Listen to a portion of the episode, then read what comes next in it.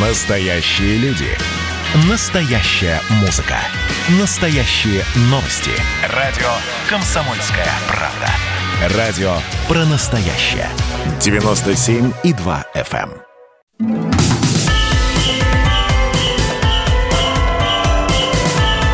С Новым годом, страна! Итак, э, давайте мы сейчас вернемся к коронавирусной инфекции. И, кстати, очень многие задают вопросы. Ну вот вакцинация проходит, сейчас расширяется все время э, количество людей, которым разрешено делать вакцину. В общем, можно на нее записаться, можно сделать. Э, Отчитались, кстати, что около миллиона уже вакцинированных в России. И, в частности, сейчас медики говорят, что а вот задают вопросы человека, а я переболел коронавирусом. Или я сдал тесты на антитела, и у меня их обнаружено просто в неимоверном количестве. То есть, видимо, коронавирусную инфекцию я перенес бессимптомно. Мне нужно вакцинироваться или нет? И ответ следующий. Тем, кто уже переболел коронавирусом, привиться от COVID-19 нужно будет тогда, когда количество антител снизится до показателей серой зоны. Ну, то есть, когда их количество антител станет минимальным. А, С нами на прямой связи Евгений Очкасов, президент Российского медицинского общества, профессор, доктор медицинских наук. Евгений Евгеньевич, здравствуйте, приветствую вас. Да, доброго дня. А, антитела, антитела, как часто нужно проверять? Вот э, по поводу того снижения антител. Ну, действительно же есть люди, которые сдавали или переболели коронавирусом. Сейчас о вакцинации говорят очень много, а они не знают. Вот они два месяца назад переболели коронавирусом.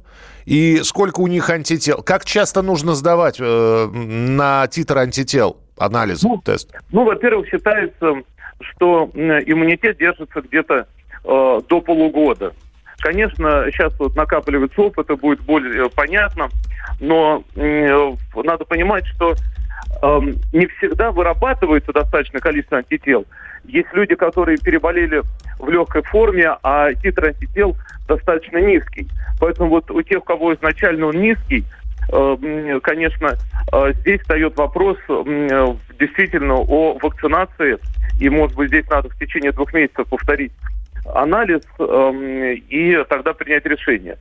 Те же, кто переболели в более тяжелой форме и у кого высокий уровень антител, ну, я думаю, что э, раз в три месяца надо проверять, контролировать этот уровень, и все равно э, по мере снижения этого титра станут, встанет вопрос о вакцинации. Потому что при вакцинации, как сейчас заявляют вот разработчики вакцины, э, длительности такую как бы э, иммунитета сформированного защитного будет э, до двух лет, но это мы посмотрим, это время покажет. А, И еще говорят, что назван идеальный момент э, для вакцинации. То есть оказывается, значит, что э, есть какой-то... Вот как, как выбрать тот самый момент? Потому что сейчас у нас грипп никто не отменял, э, прохладная погода. Кто-то говорит, что надо делать вот с наступлением весны. Кто-то говорит, что вот сейчас самое время. И- Вакцинироваться надо тогда, когда организм не имеет э, обострений хронических заболеваний, когда э, в хорошем состоянии организм находится. И это не привязано к сезону, потому что, как мы видим, коронавирусная инфекция, она, э, да, действительно есть сезонные подъемы, как при гриппе, но м, в то же время мы видим, что и летом, и зимой есть эм, заболеваемость коронавирусной инфекцией. Поэтому я не думаю, что надо привязываться к м, времени года, а именно надо определять состояние организма человека. Вот при в- если у человека есть, например, там болеет гриппом или у него обострились тяжелые сопутствующие заболевания, конечно, это неблагоприятное время для вакцинирования. А когда станет стабилизироваться, надо вакцинировать. Мгм. То есть надо дождаться, если вдруг обострились какие-то хронические болячки, надо дождаться, пока это все утихнет. Но надо советоваться с врачом, вот очень важно. Потому что эм, надо взвесить риски эм, вакцинации, риски эм, какого-то сопутствующего заболевания, и только тогда принимать решение. Поэтому эм, это я сказал так как бы в общем, но, конечно, надо пойти к врачу, проконсультироваться и принять решение совместно с врачом обязательно. Э, Евгений Евгеньевич, э, здесь мы еще про паспорт вакцинированных достаточно много говорили на этой неделе. И, конечно, возникает вопрос, э, что в целом он нужен для перемещения из страны в страну. Я по поводу международного признания нашей вакцины. Я понимаю, что как бы немножечко странный вопрос я задаю медику, но тем не менее вы же наверняка знаете, как, эм, с какими сложностями сталкиваются там наши медицинские разработки.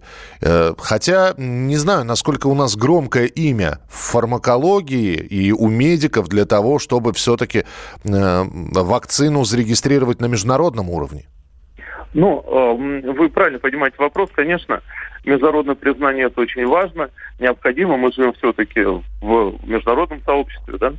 И эм, с моей точки зрения, именно качество нашей вакцины это самый хороший залог эм, ее перспективного как бы признания на международной арене. Конечно, возникают многие моменты конкурентные между разными вакцинами. Но я думаю, это вопрос как бы, он уже вне плоскости медицины находится. Но я хотел сказать, что сам паспорт вакцинированного, можно назвать это э, документ регистрации э, там, вакцинации. Это очень э, правильный документ, потому что он э, упрощает как бы и пересечение различных там границ, посещение э, различных мероприятий, эм, где требуют справку, например, там сейчас отели многие требуют справку, гостиницы при заселении, эм, что нет коронавирусной инфекции. Как раз вот это очень упрощает э, коммуникацию.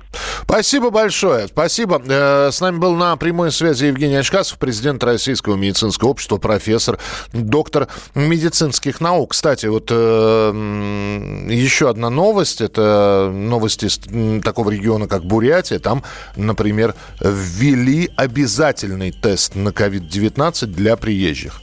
То есть власти Бурятии обязали э, прибывающих в республику самолетами из Москвы, Новосибирска, Красноярска, Хабаровска сдавать тесты на коронавирус. Э, пока это относится только к самолетам, насколько я понимаю. Э, что делать с поездами – что делать с дорожным сообщением из региона в регион? Ну, ведь в Бурятию можно, наверное, попасть из э, другого региона по, на автомобиле по дорогам. Но пока будут проверять тех, кто прилетают. Именно они будут сдавать тесты на, собственно, корон... заражение коронавирусной инфекцией. Это распоряжение будет действовать до 20 января. Пройти лабораторное тестирование можно будет бесплатно. Ну и сдать тесты должны, как сообщается в этом указе, как россияне, так и иностранцы.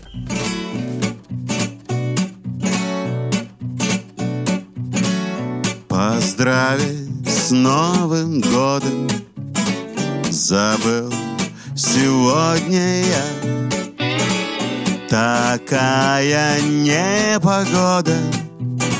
Царит уже три дня. Какое время года? Вы спросите не меня. Я уезжаю скоро В очень теплые места. Ты прости меня, моя Москва. Только снова между нами города. Дай мне повод не остаться до весны. Позвони. Расскажи мне, как идут дела нынче черная икра. Впрочем, я к тебе, наверное, вернусь И женюсь.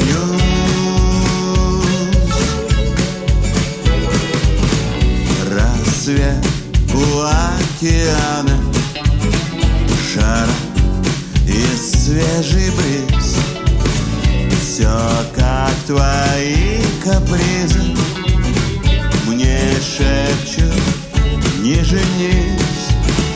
Какие там мулаты Так хотят меня пленить? Но я вернусь обратно. Не могу ее забыть. Ты прости меня, моя Москва. Только снова между нами города Дай мне повод не остаться до весны. Позвони. Расскажи мне, как идут дела. Сколько стоит нынче черная икра? Впрочем, я к тебе, наверное, вернусь И женюсь. С Новым годом, страна!